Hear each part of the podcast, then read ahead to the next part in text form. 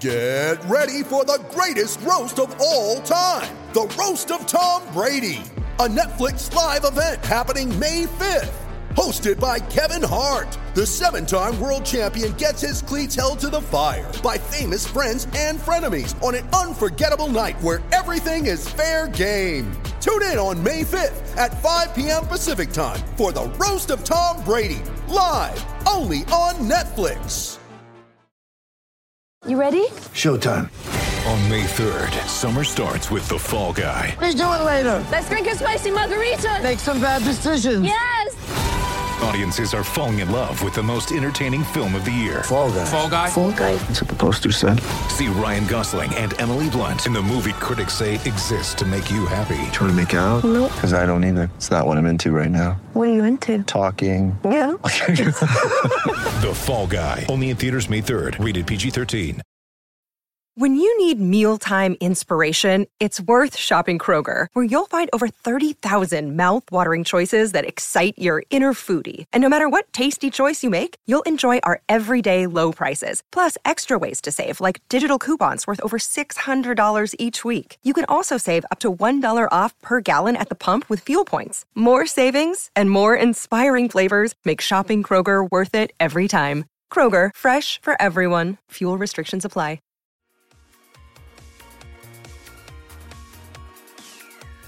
Hi, this is Tony Cotti, and you're listening to the We Are West Ham podcast.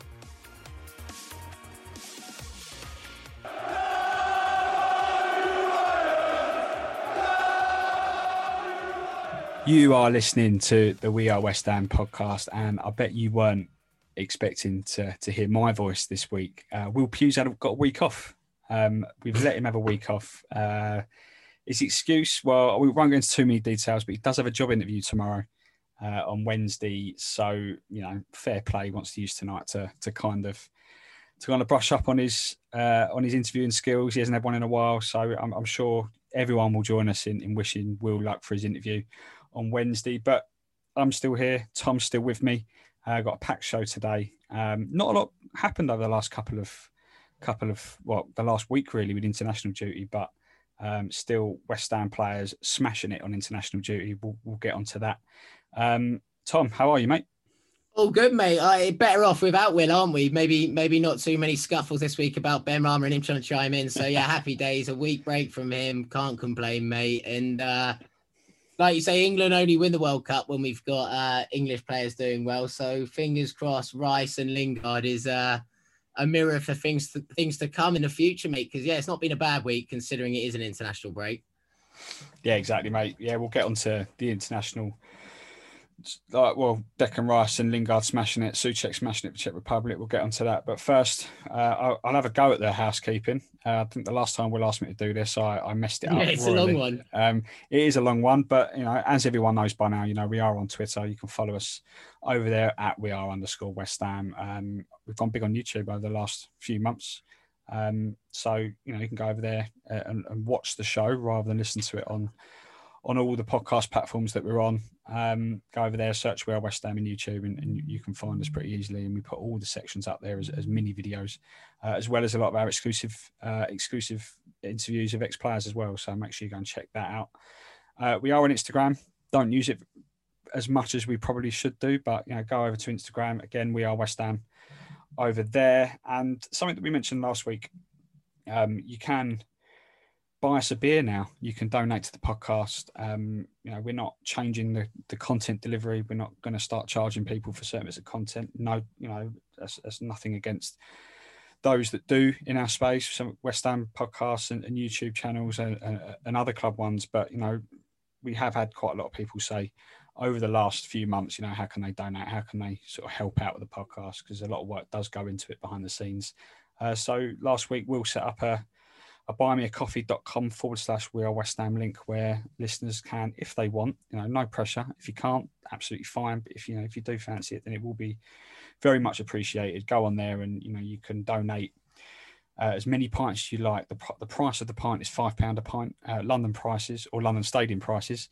Um, it actually, I think it's actually cheaper than a London London Stadium pint. Um, so even better. But just about, um, just about, yeah, maybe by the odd ten or twenty p. But yeah, you know, no pressure on that front. We're not changing anything. It's just you know if you do want to donate and show your appreciation for the hard work that you know Will, myself, and, and Tom put in every week, then you know it'd be most welcome. Um, coming up this week on on this show. Uh, obviously, it's been an international break. We've already touched on it briefly. Declan Rice, uh, Jesse Lingard smashing it for England. Thomas Soucek and, and Coufal. Uh, Soucek in particular smashing it with Czech Republic. Um, so we'll be talking about that. A little bit of transfer talk sort of coming out now. We're getting to that stage of the year, aren't we, where there's a few transfer talk and Aaron Ramsey's doing the rounds, uh, which isn't really a surprise, but slightly worrying um, from my point of view. I don't know what Tom thinks about that. We'll get onto that. We've got Matt from the Wolves, Wolves fan cast to talk about the Wolves game coming up on Monday. Uh, we've got Kathryn Batte, sports journalist of the Daily Mail, uh, to talk to us about West Ham women. It's getting a little bit precarious over there. Another defeat this weekend, but a little bit history made as well from the women's women's game. Um, and no name, no no name that game this week. Um, obviously, we will not hear. We're going to have a week off. Uh, I'm gutted about that because this was my opportunity. Will would have been quizmaster. This is my opportunity to claw back some points um, so I'm a little bit gutted about that. Um, and then we'll, we've got the Betway bets as well. Don't forget, uh, obviously no bets last week because West Ham didn't play, but you know we've, we've, we've put in some selections for the Wolves game on Wednesday uh, on Monday, and um, I think it's fair to say that Will's bottled it a little bit. I don't know, Tom. I don't know whether you've yeah. seen the exchanges on WhatsApp, but course, yeah. he's he's really gone a little bit too easy this time. I think he's bottled it a little bit, but we'll get onto that as well. But that's pretty much the show. We'll wrap up at the end. Uh, obviously, no uh, fancy football to talk about either, so. Um, we're going to try and pack this show out as, much, as best we can. Obviously, without any football, it's quite difficult. But you know, we've there are some talking points to talk about, and obviously the Wolves game to look ahead to. But let's start with the international break. Tom, you know, mentioned Declan Rice. He got um, man of the match against Albania, uh, and Jesse Lingard had about a million shots on goal against San Marino, and still couldn't find the back of it. But he also got man of the match. So that's two West Ham players and man of the match on international duty. Um, and then obviously Soucek with his hat trick against Estonia and the six-two win. Uh, firstly, what are your thoughts on on Jesse Lingard's sort of re, you know, reintroduction to international football? Yeah, I think we we touched on it last week. I'm I'm very very happy to see him there. I mean, I think it's come quicker than most West Ham fans, even the biggest optimists may have thought. But to see him out there and to see him control it and, and to see him add to England's side what he did to us, I know it's it's not the best opposition in the world, and and you don't really want to judge a, a player of his ilk on games like that. But at the same time, to go out there, make a difference, and, and show to Southgate that he still has something to offer and that he still has that confidence, which I think a lot of English players lack, which is to make that difference in the final third, have that presence of mind. Or I know he had 10 shots, and I know that keeper turned into some kind of Czech regen during some of the times when Lingard got on the ball. But it's a shame he didn't get that goal. But to see two West Ham players on the pitch at the same time, I know it didn't happen to the second game, but it, it, it's pretty good stuff. And I'm just really happy for him because I, I, know he's gone through a lot off the pitch, and I feel like we have really resurrected his career. And I think him playing for England whilst he's playing for us can only do our chances of signing him in the summer a world of good. So as long as that happens, then long may it continue. Praying he stays fit though. That's the only part I, I'd add to that. As long as he stays fit, good news. Yeah, no, I agree. I think you know, particularly in the San Marino game, like he was, he was like a man possessed, wasn't he, on the pitch, and yeah. he was so desperate to get on the score sheet, and he was, he was so unlucky that you're right. The keeper pulled off a couple of worldies, probably the best saves he'll ever make. Um, the San Marino keeper, the only saves he's ever made. Yeah, yeah exactly. Um, but the, the, fitness is a big thing. See, I was, I was a little bit concerned, obviously, given the, the pace at which he was playing against the, the, the opposition. Mm. Probably didn't need to go that hard but you know it showed the hunger in him. But uh, do, do, you think he's doing enough already to to put himself on the plane? You know, I mean, there are still a number of midfield options available. Do you think? do you think he'll end up on the plane? I think I think Southgate we've seen through the years is a pretty pragmatic manager, and I think that he he has a core group of players he tends to trust, and I think Lingard falls into that bracket. I mean, don't get me wrong, we've got Foden, Grealish, Maddison, all superb, but zero tournament experience, zero experience of doing it for England ever really. So I think he's in a good position if he carries this form on for the rest of the season and even slightly worse than this because he's been lightning form. Even if he just keeps chipping away with a few more goals, keeps contributing to West Ham side, he potentially finishes in the top six. I think he'll go purely because the fact he was one of the key men when we got to the semi final in 2018. And he just seems to offer a lot and, and seems to have that confidence of big games. And he's been around it, played Champions League. He's 28 now. I think he seems to be one of the most likable people in the sport um, in the country. So I think that there's a good chance for what he brings on and off the pitch that he will go. I just really hope that he keeps his fitness and he keeps his level of form, or at least close enough to it to get on the plane. But I do ultimately think he will go. I think there's too many risks for Southgate outside of him, and I think if he can have a banker like him to bring, who he knows is ready for that stage, and I think he'll absolutely do it. And I think it's been a bit of a blessing in disguise for Southgate his return to form because of what that gives him, and, and being able to bring another experienced player in the front six is is huge for him and huge for the country. So I do ultimately think he'll go. Yeah, no, I agree. I think you're right on the fact that it's it's his international his, his international tournament experience that will probably work in his favour. Yeah. Like one of the best players for England at the World Cup a couple of years ago, and um, Southgate's going to be leaning on those sort of personalities with those that sort of experience. Um, I think the bookies have got England down as favourites, um, which Yeah. is, men- is mental, really, isn't it? But It's heavy. yeah, but I mean, like, if if you know we're going to live up to that favourite tag, then um, and at least put on a, a similar run that we did at the World Cup a couple of years ago, then. I think someone like Southgate could do worse than have someone like Lingard in the team, just purely for even if he's not a starter every week, you know that that experience of being Mhm. In and amongst it at a tournament. But Declan Rice going to go and he it, he'll, he'll be on the plane. Um, I mean, I only Yeah. saw bit. I only saw bits of the um, the Albania game. I was working, but I had it on in the background. But it just seemed like a, a just a, a straightforward Declan Rice. We see it week in week out type of performance. Just sort of you know, assured of midfield, didn't put a foot wrong. Um, so I wasn't surprised really to see him get man of the match.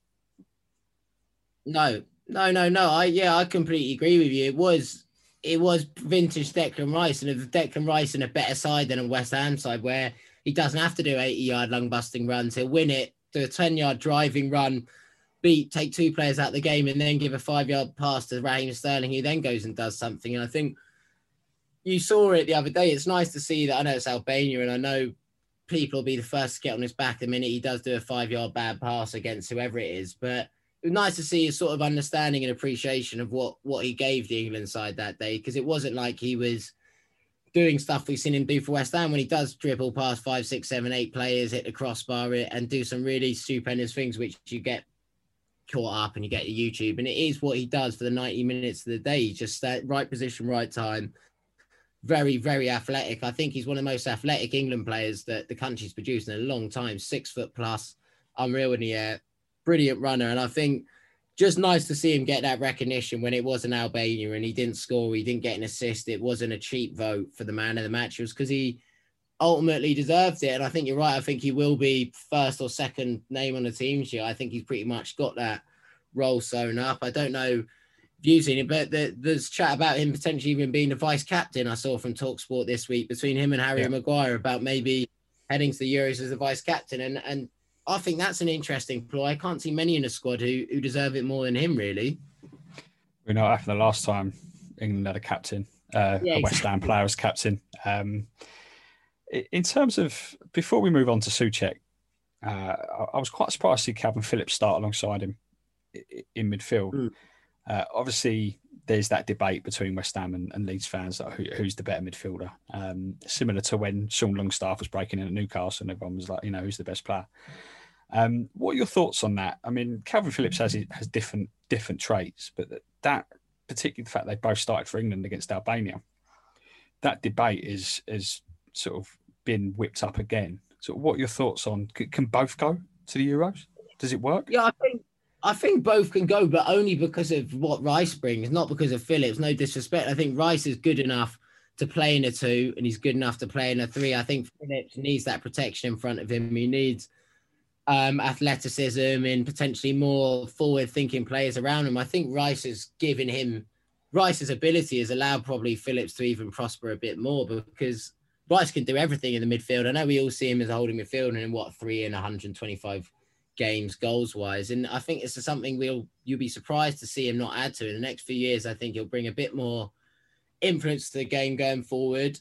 If we still play that too, that is, maybe he'll drop deeper and we won't see enough of it. But I just think what Rice gives next to any midfielder, they give them they give Southgate the ability, or Moyes, whoever it is, the ability to play someone next to him who has completely different traits. Because Rice does the running for three men. Um, he gets up and down that pitch, and I think there is there, there is room. I think Phillips is good on the ball. I think he's got a good footballing brain, and I think he's got something to offer that England squad, who is a bit deprived of uh, central midfielders. So I think I, I think he'll go. But I, I think as a pairing, I'm with you, Joe. I, I think it is a bit weird to play them both together because they are same with the same. And and if you're only going to play two across there, and th- then you're not going to get much out of them, and you're you're going to look to other players and look to hit people on the counter. And I think you probably lose something when you got the likes of Grealish, Foden, da da da, all, all the names we previously mentioned. I think we will miss something if you're going to play both of them, and, and I don't think it will look good for Rice either if you play both in the same way. Henderson and Rice haven't quite hit the ground running as a pairing yet. I think we yeah. want the best out of Rice, as does the country, and I don't think Phillips will bring that out of him. But I'd be surprised not to see him get get a shot on the plane. I think over like a Ward Prowse or someone like that. I think Phillips is preferred by Southgate. Yeah, I mean, shows the sort of player that Declan Rice is. Though, despite all of that, he still came out man of the match. I know it was Albania, but he still yeah. still came out man of the match in that game. But let's move on to Soucek. No one is surprised that he's taken his club form into, into the international stage but hat trick, like and and a perfect hat trick as well.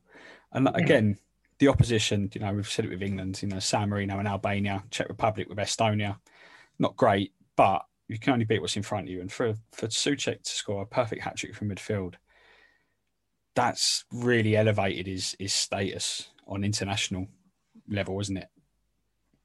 Yeah, yeah, exactly. And I think just like now he's putting the numbers together for us and Czech Republic. I'm not sure that's the that hat trick was amazing eh, eh, and deserves all the plaudits, but I'm pretty sure he's chipped in with a few more goals this season for them as well. So I think overall he's he's got a lot of goals in 2020 21 season. He's he must be north of 15 and he's just proving to everyone week in, week out that even me, I, I I should take it back. I remember watching him a few times, and I think I even said on the pod that I thought he was a bit gangly, not the best on the ball, and had question marks. And I just think he's so much more to meets the eye, probably more than any player I've ever watched, because the amount of times I watch a game and, and you take a five five second viewing on someone, you see the way they pass the ball, and you just think maybe this is the level for him. And I think Soucek falls into that. He's a weird pass with the ball. He doesn't get himself in the most normal positions, but unbelievable. I just unbelievable. I think at any level he plays, he'll be a threat. I think there's no we've seen Barcelona, Juventus linked with him this season. I think as much as it's amazing to see him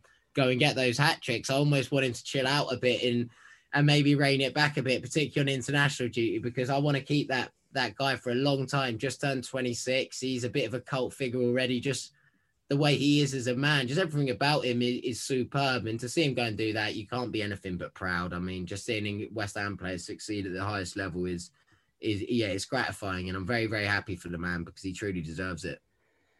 I completely agree, mate, and that, that's almost the perfect link going into our transfer chat. Um, Soucek's form, like it's worrying me. Like it's great to see it, like and what like not just because it's a West Ham player doing well in international duty and he's doing well for the club as well, but because he's such a nice guy. Such and a like, good bloke. Like I just, I just look at his little smile and I just think, I just, I just want to be his mate. Like, I just want to, want to hug him, mate. I want to give him a hug and you know, go out the pub with him and you know, chat about potato salad or something weird like that, you know. And uh, just to see him do so well and to see him, you know, get the get the hat trick. Um, but then at the same time, it means that you know there's going to be club circling. I think United have been linked, um, and a few yeah. other big clubs have been linked.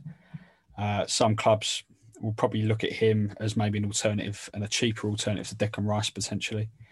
Um, you know, how important time is it for us to to keep him at least for one more season, just to get at least one more season out of him? Yeah, I, I think honestly massive, it, uh, and uh, because of all the rumors and murmurs coming out that we don't actually have that much money, I think because he's not the most fashionable. He's he, I know he go people give him the praise, but it's almost fake praise or laughed at like like in a, in a sarcastic way, like Thomas Soucek done it again, the greatest midfield in the world, and truly he's superb player, and he and he does a lot. And even you saying that then as an alternative to Rice made me really he does play that role as much as he scores yeah. these goals and he's up and down. That is his role, and he wins the ball back just as much as Rice. He gets around the pitch not quite as athletically and quite as quickly, but he gets around it just as well, covers more ground. He's got so much to his game, and I think if we do get Europe this year and we struggle to buy players, um, we can only expect to go backwards. But if we have another year out of Souček and we get bits and bobs out of players like him, players around him, sorry, in the Coufals, and they live up to it, we with Souček there, we can continue to be a European side. I think if we lost him, um, not only what that would do for Declan Rices of the world and everyone in that squad looking at that and being totally devastated and think this club doesn't want to go anywhere. They just want to Mm-hmm. get by and have the one good year every 10 years. I think I think keeping him is imperative because I can't think of another midfielder in the world. Everyone compares him to Fellaini because it's the only people anyone can think of. He was six foot four plus, scores goals, gets around the pitch, bit of a leader, and, and sort of has it all as a midfielder. So I think we couldn't replace him. And I think we've looked 10, 20 years in my lifetime, we've had about three good midfielders, and there's Scott Parker and Mark Noble and Declan Rice, all sort of homegrown or, or bought from someone we all know about. So I think it'd be something the club would probably not repair in time before something unthinkable and, and bad happens to us, and maybe go to looking not at the top six, but the bottom six again. So I think we've got to keep hold of him, not just because of what he brings, but because of what the message it will send to everyone else in the squad. Again, I agree, mate. But how much do we would would be an acceptable fee for him? I've been thinking about this a lot. Obviously, the Declan Rice fees get thrown around 60, 70, 80, 90, 100 million um, Yeah. plus. And then you, suddenly you start seeing these Soucek rumours flying, but there's been no real sort of transfer fee sort of linked to those rumours. And you wonder, okay, well, what what does- what do you think the club sees as a, a fee for that? Given that you've only paid 15, mil, 15 million for it, are they looking at going double that, triple that is acceptable? And in today's market, I, wonder sort of how much is, would be an acceptable fee for Soucek. I reckon, yeah, tough, tough question. Good question. I, I reckon the club will probably we we've dealt with them, we've seen them enough.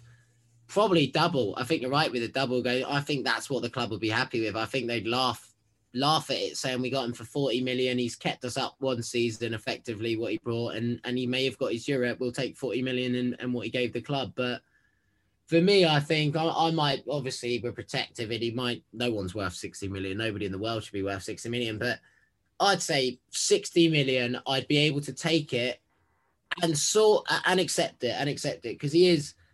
But people got he's 26. He's got a great age. He's only getting Yeah. better. It's only his second year in in the top flight in England. I think the numbers and everything will keep getting better. He only started scoring goals really at Slavia Prague last two years he was there. So he's only sort of transformed and morphed into the player he is for three years. So I think he's going to truly get better.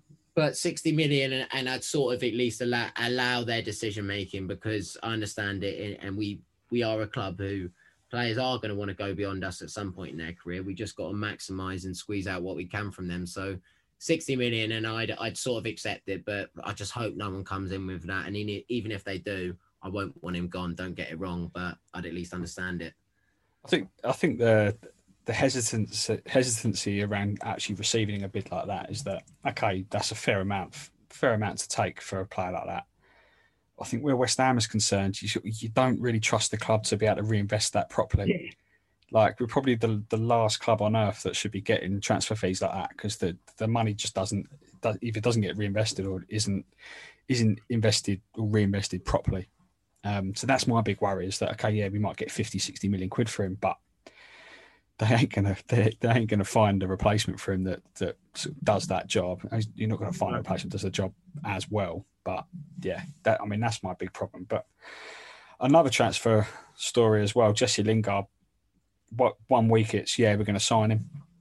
You know, the, you know, he wants to stay. The club want him. You know, in talks with Man United to, to do a, a cheap deal. I think 15 million quid was on the cards. And then what a week, seven days later, it's oh Man United have done a U-turn. They can offer him a new deal, and it's like, how is this one going to go? And to be honest, if we get into Europe, I think that's that's got to be priority to get Jesse Lingard in, don't you think? Yeah, I hundred percent. I think no matter what happens, and I, ideally it's Europe. Hopefully, I I, I don't want to envisage a scenario we don't have Europe, but it's a possibility. But whatever happens this season, I think we got to get him. We got to get him straight away. I mean, he clearly loves it. I feel like he's clearly he, like we've already mentioned the last few weeks on the pod, with and without him, we're we're a different side. We're not bad side without him, but we got that little bit of difference which makes us a threat for the other teams. We don't just soak pressure up, hit them on set pieces and counters. With him, we're, we're in our own right. We can hurt anyone from any position on the pitch when he gets on the ball. So I think it's imperative we we sort of get that done. And and I don't blame them for whether it's a contract to keep him there to to make clubs like us have to pay upwards of 15 million. I don't know, but yeah, it's it's scary stuff because anyone the way he's played for us. I think anyone in world football would look at him and say, "Yeah, he'd do all right in our squad. He'd, he'd be handy for us." So don't blame them doing it, but it's just one of those ones. I know is there's complications, and I should just be grateful we got him. But I sort of wish we had uh, something in play already where we knew we were going to get him for eight million in the summer, and and that was brilliant, or fifteen million, whatever it was. Just know we're going to get him because you just know the clubs like Everton and all those, and and all the Northern Manchester clubs or whatever it is, they'll all be circling and we'll be back in the queue again. We'll fine. We'll we'll have had six great months that we've given him, and da da da. But we all know that things like money come into it, where he lives, where his family lives in it, and it will be a factor come the summer. So we just got to sell him and try and finish the season off as best as possible. And if we do get Europe, like you say, I think he'll absolutely want to be there. I think he already does want to be there. It's just a matter of how difficult Ole and, and United are going to make this whole scenario for us because it will probably rage on all summer, won't it? Yeah, I think I think he's shown a lot on social media, and the fact that you know you see him in on like even the club social media when they're you know doing videos of him or pictures of him training and stuff like that. That he's he's just loving life in London, you know, and you know what sold it for me was when he put that picture of him and his daughter both wearing West Ham kits at home, like on a Sunday, it's like a Sunday afternoon, and like they got Lingard on the back and stuff like that. And I thought, you don't do that if you're not having fun and you're not you're not settled, you're not enjoying yourself. Um, so I think that could be a bit of a bargaining chip. You know, he won't want to unless mm. you promised, you know, regular first team football, which Ole isn't going to give him at United, not with Bruno Fernandes there and and the rest of it. So he must be surely he must be thinking rather than have to uproot and move again. If I'm going to move clubs this summer, then London's the place for me. I've, I'm settled here. I've been here six, seven months. Um, yeah. I'd rather stay here. Like it just it, it makes sense, but see, football and West Ham really makes sense today. So I think that's going to be a bit of a roller coaster that one. But the last one I've got here is, is Aaron Ramsey. I'm not surprised in the slightest that we've been linked with him. Um, but it does surprise me that we're we're allegedly leading the race for him. He's 30 years old. He's on 400 grand a week at Juve. Uh, he's, he's done well for Juve as well. He's had a couple of good seasons for him. Um, but apparently we're we're leading the race for him, and you know we're looks like we might get him on a cheap, but it, it, it doesn't really fall under David Moyes' new transfer strategy that he's that he said he's got, and it kind of feels like this is Jack Wilshere Mark Two. Yeah, yeah, no, I, am with you. The main reason why I can't see it happening, every other thing makes sense. He, he's 30, he's injury prone, and he's on 400k a week, which just screams of David Gold and Sullivan slapping 200 grand and giving the 10 dog and trying to sell shirts with it. But the only thing that we now have, which is a bit of a difference maker, is, is exactly what you said. He just doesn't doesn't fit the Moyes bracket. I mean, even Lingard, people said that sign. It's because he knows him. He knows what type of kid he is. He knows the type of guy and the type of work ethic he has. And I think that Ramsey, not saying he doesn't have that, but he's also got that injury prone label. And I think exactly what Moyes has been reiterating that he wants to stay away from. And I don't deny it. I think Ramsey's a superb player on it, on form when he's fit and firing. Not even firing, just when he's fit, he offers any side he's in a lot. But what West Ham going to get out of him? A year and a half, 12 months, he's going to have the yeah. drop down from Juve to us mentality, unless he's some kind of psycho and unbelievably talented mentally and has the ability to transition going from the Juve and competing with Ronaldo's and them every day to Coufal and the boys, I, I, I, just can't see it. I just can't see him being a fit, and I just can't see him being the type of person who's going to come in and truly maximize this opportunity like a Lingard necessarily has done, and be that hunger and have that hunger to succeed. I think coming back and being successful at Juventus, just, it just doesn't seem right for me because he has been in around their squad. I think he's sort of looking for his last paycheck in European football before he goes to an MLS, and I really hope we're not the club to do it. Not because I don't think he'd be good, just I don't think he'd be good for long enough and, and be able to really have an impact in a 38 game season because of the type of injury record he's had.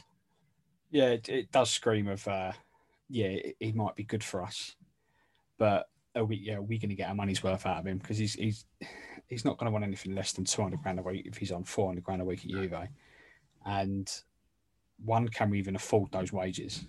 Um, I know uh, Lanzini's probably going to be on his way out. That frees up hundred grand, but I'd rather throw that hundred grand at Jesse Lingard Yeah. to be honest, than than Aaron Ramsey. Um, and it, you know, it screams of a player that's going to arrive. He might have one or two impressive games, and then suddenly you know, he's injured for six months or or a few months, and suddenly it's like, well, what's the point of that? But yeah, it, it's got West Ham written all over it, even though for the last six months we've been told that this isn't the transfer, this isn't you know the transfer strategy that the club are going to do anymore. David Moyes wants to go into the Championship. He wants to sign young, hungry players. He wants to get a couple of gems from Czech, Czech Republic like he's already done. Um, you know, Slavia are going to be waiting for the phone to ring at any point in the summer, aren't they, for one or two of their players? So Aaron Ramsey's a weird one, but but yeah, that's the, they're the big transfer stories at the moment. But um, I think it's just great to see you know, the West Ham players doing well international on international duty. Hopefully, Soucek doesn't attract too many too many suitors in the summer. Hopefully, brings that form, that hat trick form, into the game against Wolves on, on Monday night and beyond. But um, next up is Betway charity bets. Nothing to speak about last week, but we've got the Wolves game to look up uh, to look ahead to, uh, and we can let you know what Will's uh, bottle job bet is for this week. Stay with us. Betway bets next.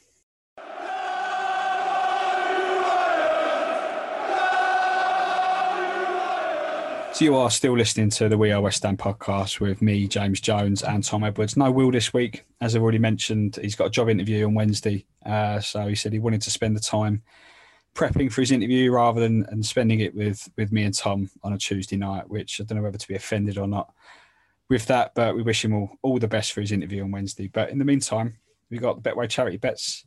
Um, Will sent his in earlier. Um, actually, Chad said computer said no when he sent it in. Um, so he had to redo it. We'll get round to that, but um, but yeah, obviously no bet last week. We were very very close against Arsenal. All three of us were agonisingly close.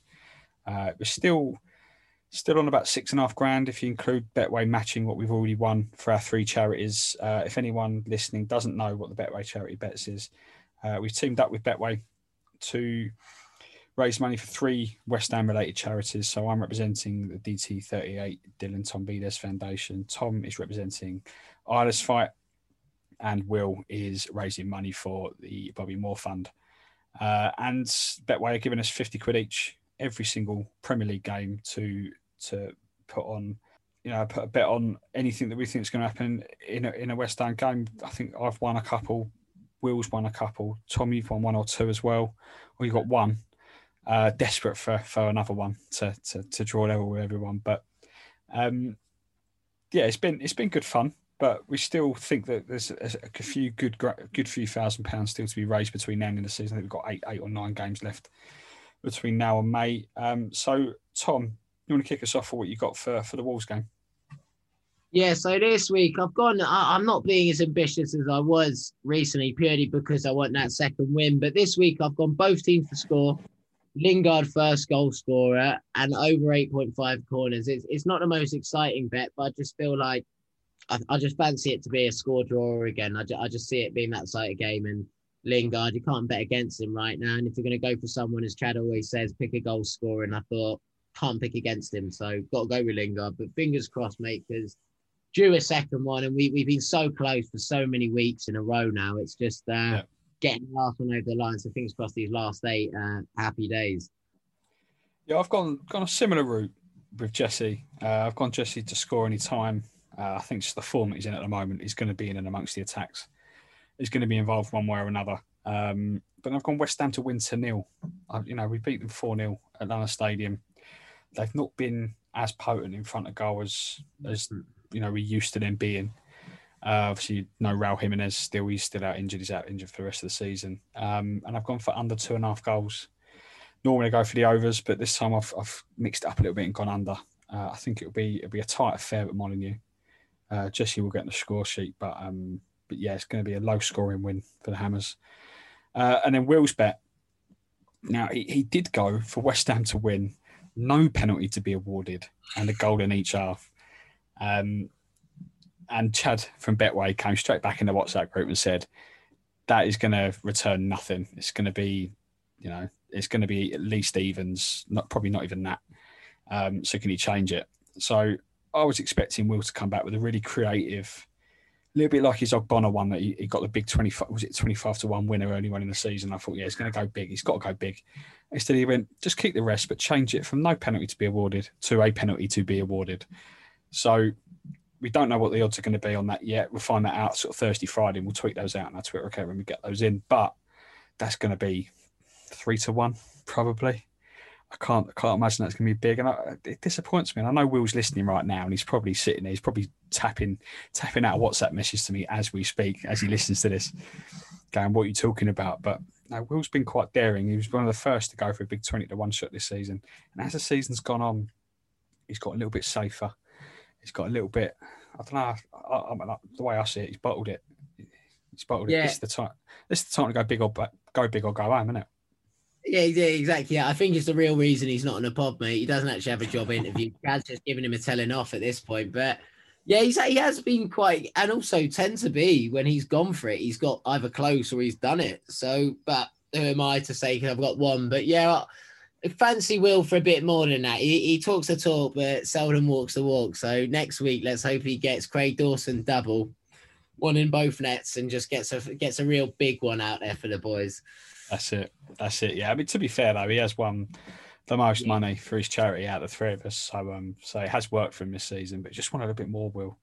Um, annoying just- that, isn't it? It's Yeah. annoying that he's won the most. Yeah, it's very annoying because you know we're, we're we're trying to go big every week, and he's just playing it safe and just nicking the little Yeah, ones. But exactly. but yeah, no, I mean he has one. He's done. We've all done a really really good job for charity so far, and so that's that's Wolves bets uh, out of the way. Uh, if you want to back those bets, you can you, you can do that as well. If you go to the Betway app or website, find the fixture Monday night, uh, Wolves v West Ham. Go over to the um, Bet Your Way section underneath our fixture. Scroll down and you can find our bets. We'll have all our, our individual names, and we are West Ham podcast next to those bet selections, so you can join us uh, and whack a few quid on. Um, I, I do it every week. I, I back my own bet every week, and obviously I've lost a lot of money um, along the season, but I have obviously raised some money as well for charity. So you win some, you lose some in the end. But so that's Betway this week. Um, but stay with us because we've got Matt from the Wolves Fancast to preview Monday night's game at Molyneux next.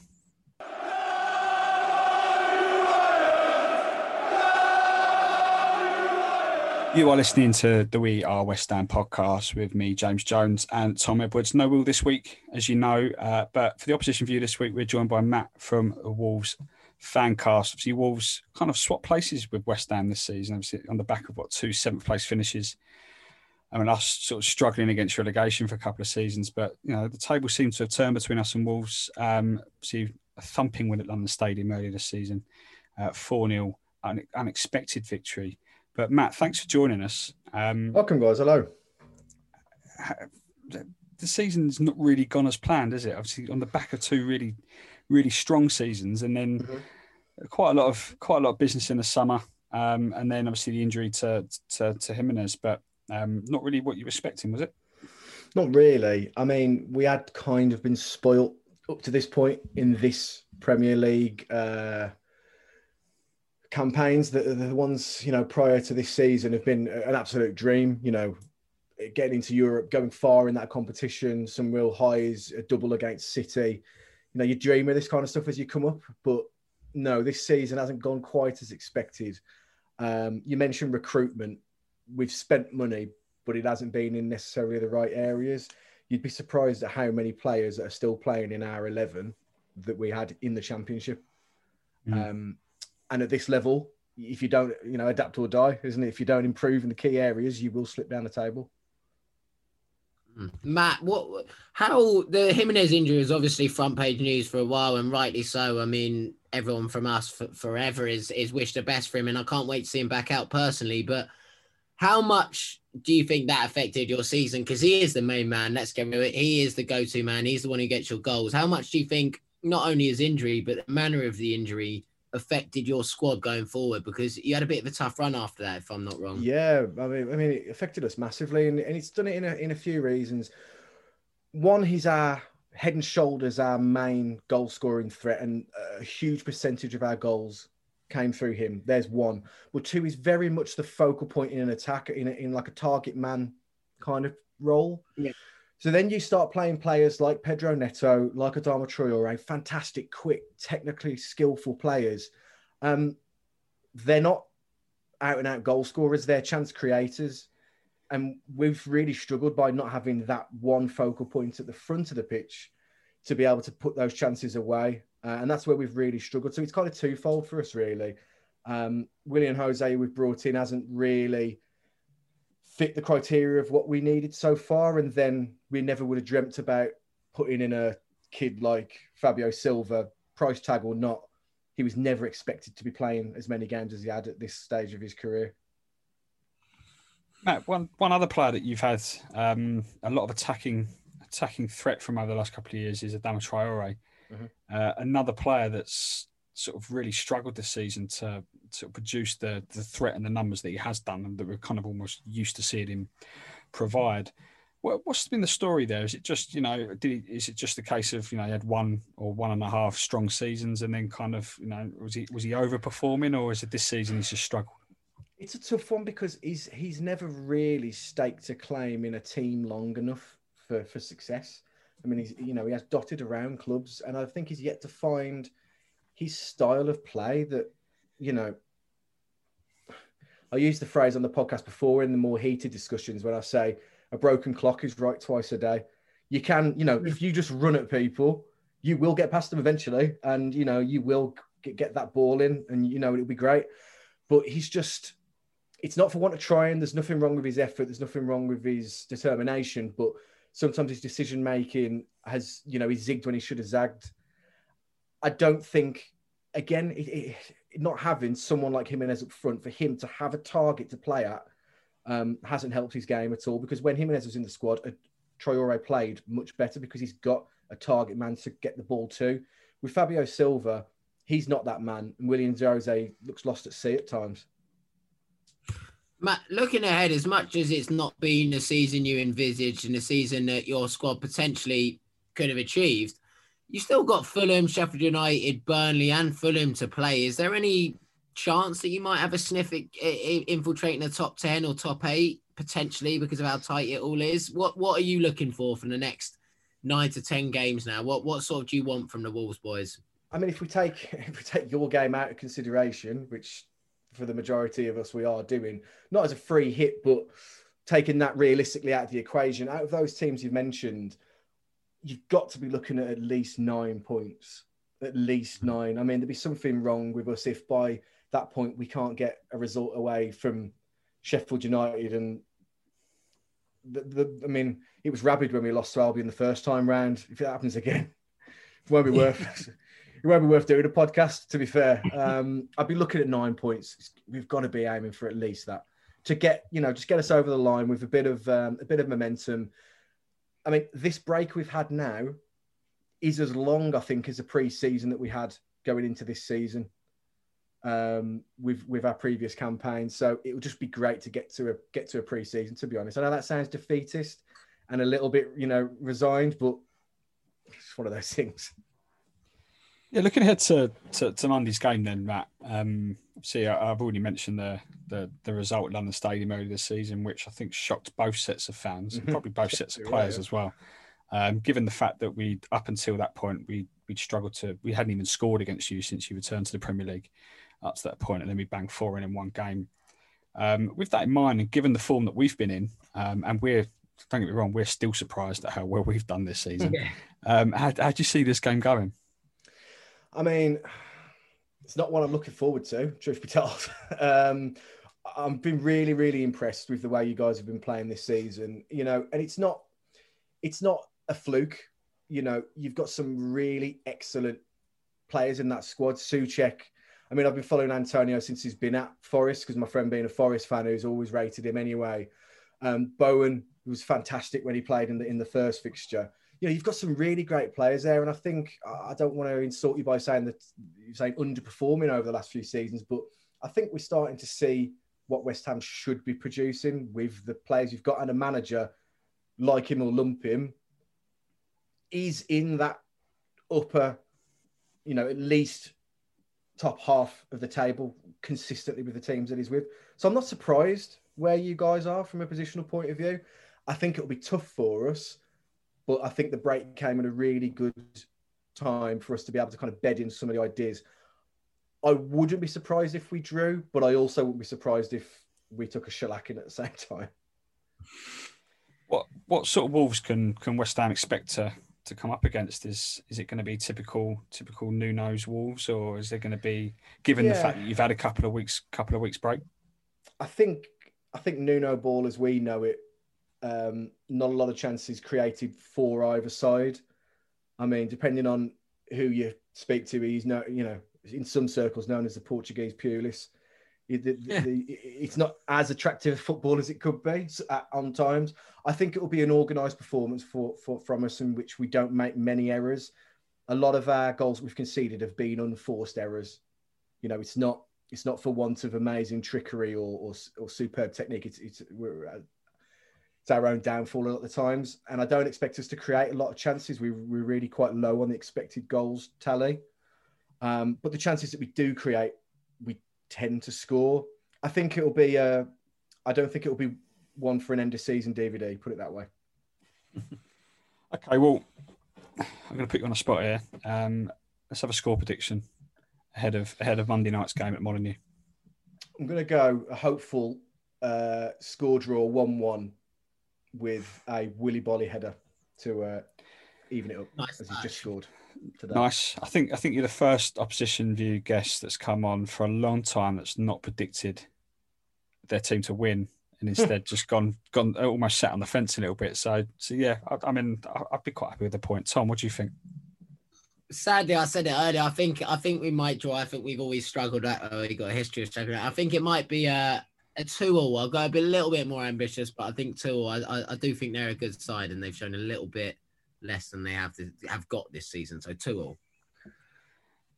I mean, I, I, say I'd be happy with the point, but I think it's, it's so important that we can keep our momentum up for for our chase for the top six. Um, and so, and I'm going to kind of follow with my Betway bet as well. I'm going to go for a one 0 West Ham win. Um, incredibly unlikely given our, our defenders keep scoring on goals at the moment, but um, I, I do fancy a one 0 win. So, Matt, thanks so much for joining us this No, week. no problem. And uh, good luck to Wolves for the rest of the season beyond Monday night, obviously. Of course. You too. Um, Thanks a lot for having me. But but stay with us, guys, because next up we've got Kathryn Batte to talk everything West Ham women.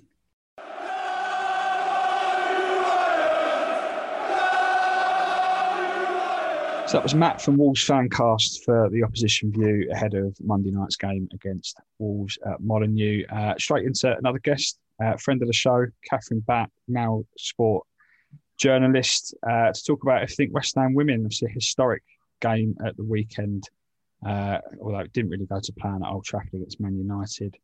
Uh, Kathryn, before we get on to West Ham, um, firstly, thanks for joining us. Um, I, wanted to ask you about Rebecca Welch. She's, today it's been announced that um, first female referee to be appointed to an EFL match.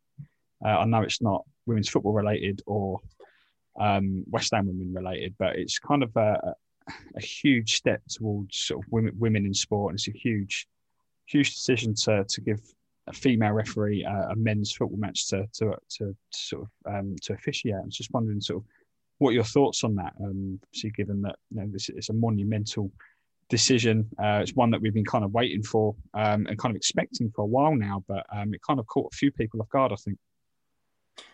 Yeah, well, it's, it's obviously really positive. Um, I've, she's refereed quite a few games in, in the Women's Super League, and I think she did the FA Cup final uh, in November. Um, so, I, I mean, yeah, it's, it's just great to see. I mean, it shows that there's a pathway for, for female referees that are looking to get into the game. And I think she said she only started she only started out 11 years ago as well. So um, she's done pretty well to to get to that level in in that short space of time and hopefully she can sort of work her way through the divisions. And um, I saw she was saying as well that you know maybe ten to fifteen years, maybe even sooner, we might see um, a female referee in in the Premier League, um, if certainly not the Championship. I think a, a few years ago, maybe I think 2010, there was um, a female referee who briefly had to step in for for um, for the main referee um, who'd got injured. So I think she did 15 minutes um, back in 2010, but obviously Rebecca's the first one to actually be appointed for for a football league game. Um, and hopefully she does well, and and hopefully it sort of you know we see more women come into refereeing and and hopefully progress throughout the divisions. Do you think that before we move on to West Ham women, do you think that this is this is kind of we're beginning to see the the beginning of I mean, it might be too soon to say say the end. Unfortunately, the beginning of you know, uh, sort of the stigma around sort of sexism in football, and obviously the, the sort of inclusion, uh, and that you know it should the, the women's game and the men's game you know, aren't too dissimilar. Uh, and you know, I've looked at the replies under the, the Sky Sports tweet announcing the, you know, the decision um, for Rebecca's sort of taking that game, and it was almost predictable, um, which is quite quite sad, really. Uh, but do you think we're beginning to see, you know, the beginning of, you know, far more positive change and a more positive outlook amongst fans in general, rather than sort of just, you know, just just male fans? Um, hopefully, I mean, you know, there's, she's been appointed on merit. Um, you yeah. know, I think it, as they announced, I think it was Mike Riley, the referee's chief, had been assessing her performances, and ultimately she wouldn't have got the gig if if she wasn't ready and hadn't, hadn't done well enough um, to get it. But uh, you're always going to get people, unfortunately, that say it's it's a tick box exercise, as they say with with a lot of stuff with with women's sport coverage in general. Um, like you say, I mean, the, while the standards in football between men and women are different, the rules are the same. So yeah. it, when it comes down to officiating, we've seen Sian Massey in the Premier League, and, and I think she's one of the best assistant referees, regardless of gender, in, in the top flight. You, you rarely see her uh, get stuff wrong. And I think um, I remember something early in the season. I think it was Leicester Chelsea, and she gave an offside, and it was really, really close, but she got the decision right. They didn't right. need to use VAR. Um, yeah and I, I, think she's obviously one of the, the role models for, for female officials. But unfortunately, yeah, you are always going to get um, these types of, of stereotypical comments coming through, and and I'm sure she's probably prepared for for that as well. Um, referees get a lot of abuse in general, so um, unfortunately for, for women in sport, it's always associated with gender. If she makes a mistake, it'll be she's made a mistake because she's a woman, not because you know she she was because of like, kind of play yeah. or whatever. Yeah, she, you, know, yeah. it's because she's a woman. But hopefully, um, like I say, hopefully she does well, and um, you know, I'm I'm sure she'll be prepared with thick skin as as most referees are. Yeah, no, I completely agree. Definitely be be keeping an eye for for Harrogate Town versus Port Vale. I don't think we've ever ever said that in our lifetime, unless you're a Harrogate or Port Vale fan. But definitely going to keep a close eye on that, and you know, all the best to uh, Rebecca for, for that game at the weekend. But moving on to West Ham women, um, much of the same really. It's it's been it's been a long, tough, hard season for for for for, for the West Ham women team. But historic game at the weekend. Obviously, the first West Ham uh, first women's game to be held at Old Trafford. The the outcome was kind of predictable. Uh, goals from Lauren James and, and Christen Press for, for Man United sealed a 2 0 win.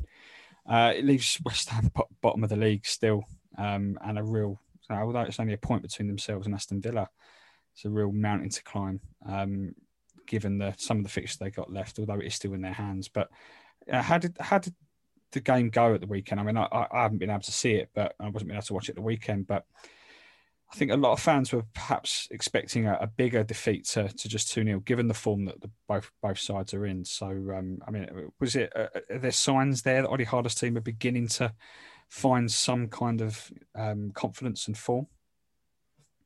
First half, they were good, um, but Man United weren't very good. So um, you can say that's down to West Ham limiting their chances. I think United only managed one shot on target in the first half, and that was just a straightforward long, long range shot, which um, didn't didn't cause Courtney Brosnan any any problems.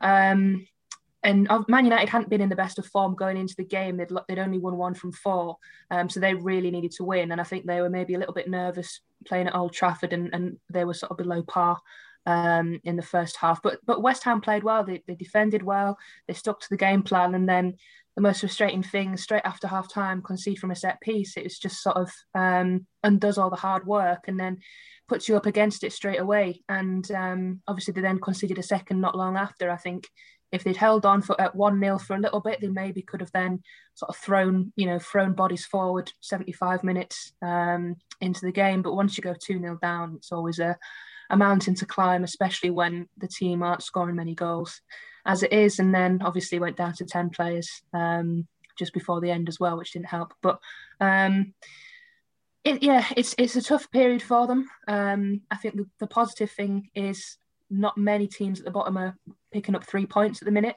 You saw Bristol obviously go ahead against Birmingham um, on Sunday, but but let the lead slip, which is something they do quite a lot.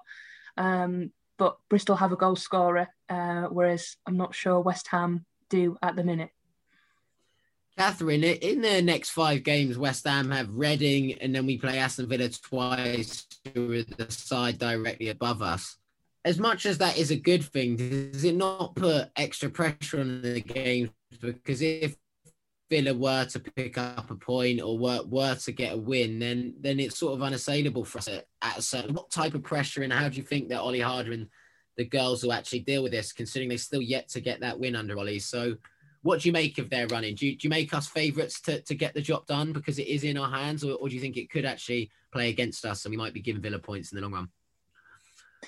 Well, I think um, I think firstly it's good that you've got to play Aston Villa twice, um, as as well. Obviously, Aston Villa in the first season in, in the top flight, whereas West Ham have had a few years there. They've got some experienced players in the squad, which which hopefully will play into their hands.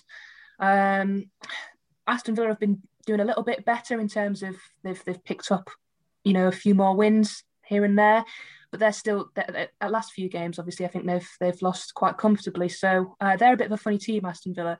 You're never quite sure what, what you're going to get from them. Um, it's it's going to be tricky. I think I think it's going to go down possibly to the last few games. And I, I remember saying, I think last time I was on for, for West Ham, you do not want to be going into the last day of the season needing to get a win or or, or a point because obviously it's Manchester City. And unless un, unless their title hopes have already gone if they've if they lose to Chelsea or if they only draw um, and maybe the, they've got other stuff coming up there where they maybe take the foot off the gas in the final game. But even so they've got they've got quality kind of throughout and you probably wouldn't fancy um, West Ham's chances of of getting much on the final day. So you need to kind of be going into that game not bottom and um, hoping sort of maybe the other teams around you drop points as well. But that, like I said, those two games against Aston Villa are going to be crucial. And I think the important thing is to make sure you don't lose the first one because that that gives Aston Villa confidence. If you can just make sure you at least draw, but I think realistically you've got you've got to be going in to get three points from that one. Yeah, I think uh, before those two those two big Villa games, um, obviously Reading this weekend, and uh, in between those games is Everton, a tough a tough game against Everton. But the Reading one this weekend, uh, Reading kind of struggling for form a little bit, only one win in the last five. Um, that one stands out for me as as probably more must win than it should do, given the fact that there's two Villa games to come. I mean, how how big is Saturday's game against Reading? again, Reading, another team where you're not quite sure what you're going to get from them. One week they beat Manchester United uh, 2 uh, 0, and the next they lose to Bristol, and um, then, then you know they, they, they, drop points again. So they're, they're, a, they're a funny team. They, they held Manchester City to, to nil nil until the 87th minute at the weekend, and it and it took a bit of brilliance from Lauren Hemp to to create a goal for for Chloe Kelly. So they are a hard team to beat, but um, I think that game probably suited them in a style of they, they probably set up to defend. Whereas I'm not sh- quite sure what their game plan will be with West Ham, whether they'll kind of take the game to you and uh, you know whether whether you'll kind of set up to to sort of frustrate them and maybe look to, to get a goal on the break, or or whether you know Reading will kind of you know let let West Ham dictate the play. You know, I'm not quite sure how it'll go, but I think yeah, you see how Bristol beat beat Reading. I think you're looking at that game and thinking it's it's definitely one you need to take points from. But it's, it's a big chance to get the first win under Olli Harder. And once once you do that, once you get the first win, the the confidence will will definitely go up. Kathryn, is there extra importance and expectation now with the whole TV deal, which is monumental, brilliant for the game and brilliant for the sport, but does that put more pressure on West Ham and everyone else because obviously it's going to become more lucrative and rightly so the game's going to grow. So an extra pressure for West Ham to get this right, not only because of where we'll play our football next season, because of what Jack Sullivan and the way West Ham, the ownership, will, will look at the women's side if we're in the WSL or if we're not.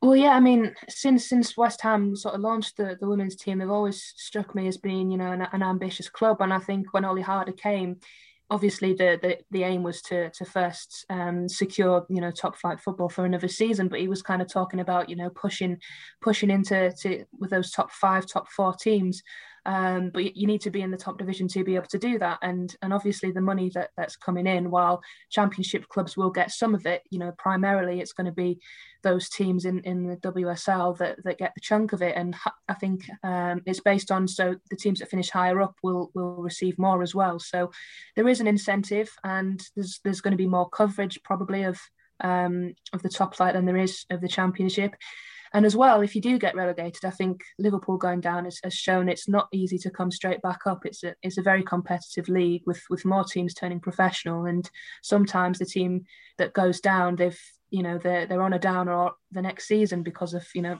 suffering relegation before. And of course, you may lose players um, who who want to go and play in the top flight. You know, some of the best, the better players at West Ham will be thinking they, they want to be part of of you know that the WSL next season with like you say, the the exciting uh, TV deal that that we've seen.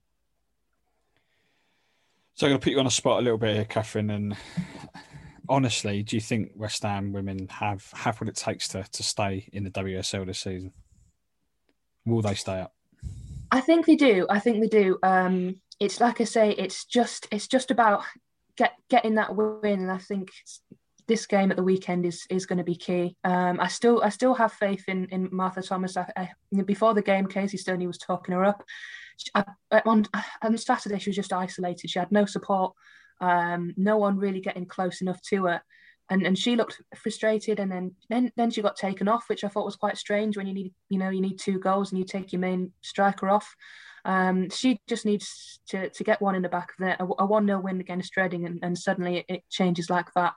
Um, I think Bristol are also in a good position to stay up, just on, on the on the fact that they've they've got a little bit of momentum and they've got a goal scorer in Ebony Salmon. Um, I think Aston Villa could be could be vulnerable, um, just because again of that experience um, in the squad and and that, that they perhaps maybe lack. Whereas uh, West Ham have got got that experience in the playing squad, maybe not so much in a, in a managerial sense like like Bristol have, but um, there's definitely enough in the West Ham squad to stay up. There's some really talented players in there. It's just about getting that first win and and building on it.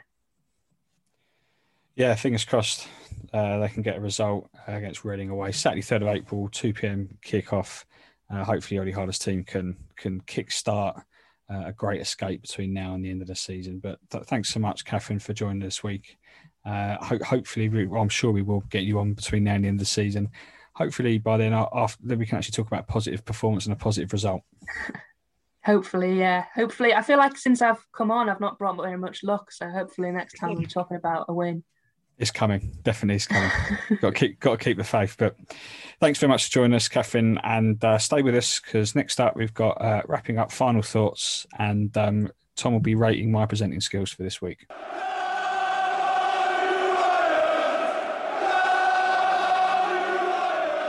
So that was Kathryn Batte talk, talking about all things West Ham women, and it's getting a little bit a little bit precarious for Olli Harder's team, um, but it is all still in their hands going into the final few games of the season. But that's pretty much it for this week. Uh, I hope I've done first first of all Will proud because you know I want to make sure that you know the the real presenter of the podcast is uh, is happy with my presenting skills this week. But obviously you proud and and and, and even the listeners proud uh, of my presenting skills this week. Tom, what what are your thoughts, mate? Did I did I do a good enough job?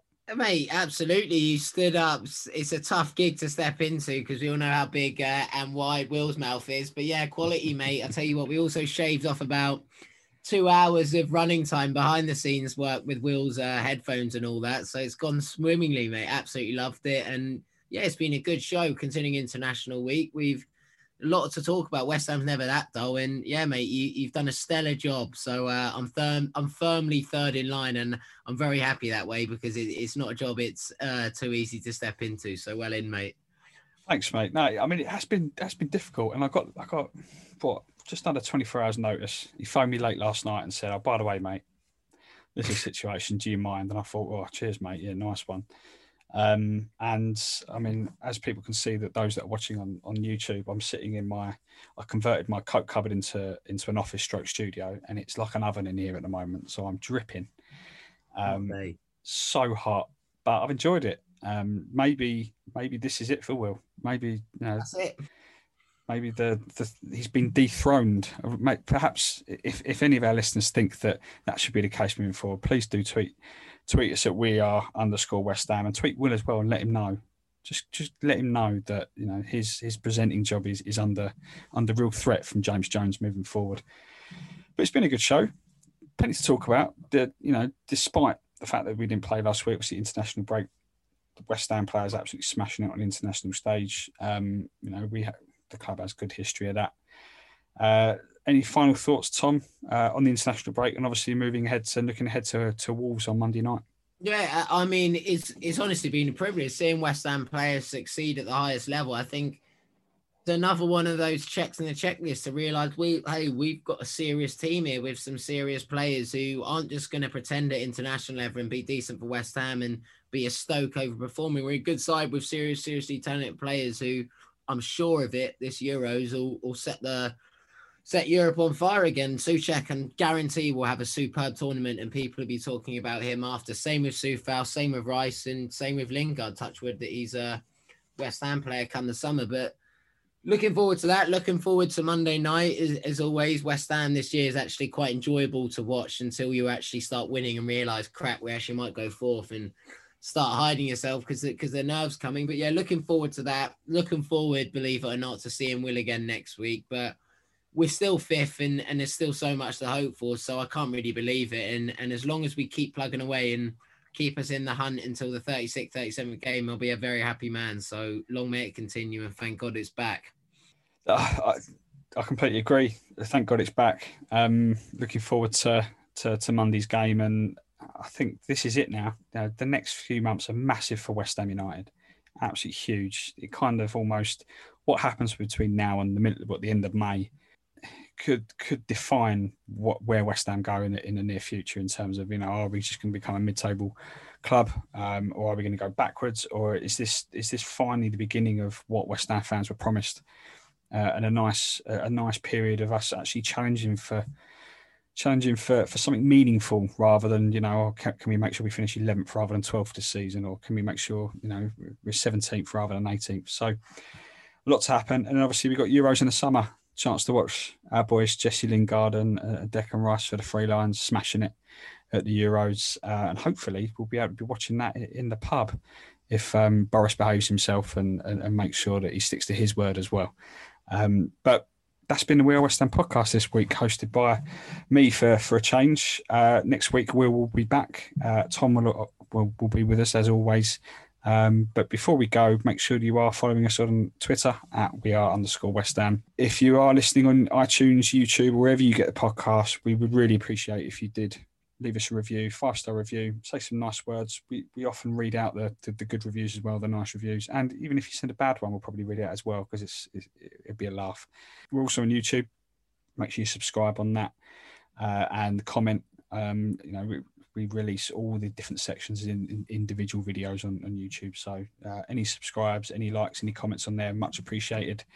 And um, I think that's pretty much it for for the wrap up. I don't think I've missed anything ever, Tom.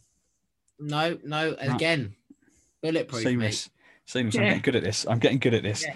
Okay, well that's it. Uh, thanks for listening. Um, look forward to seeing you next week. Um, stay tuned. Uh, what's the next one? Coming you Up arms. the West Ham. Up yeah, the up West Ham. West Ham. And we'll see you next week. That's him.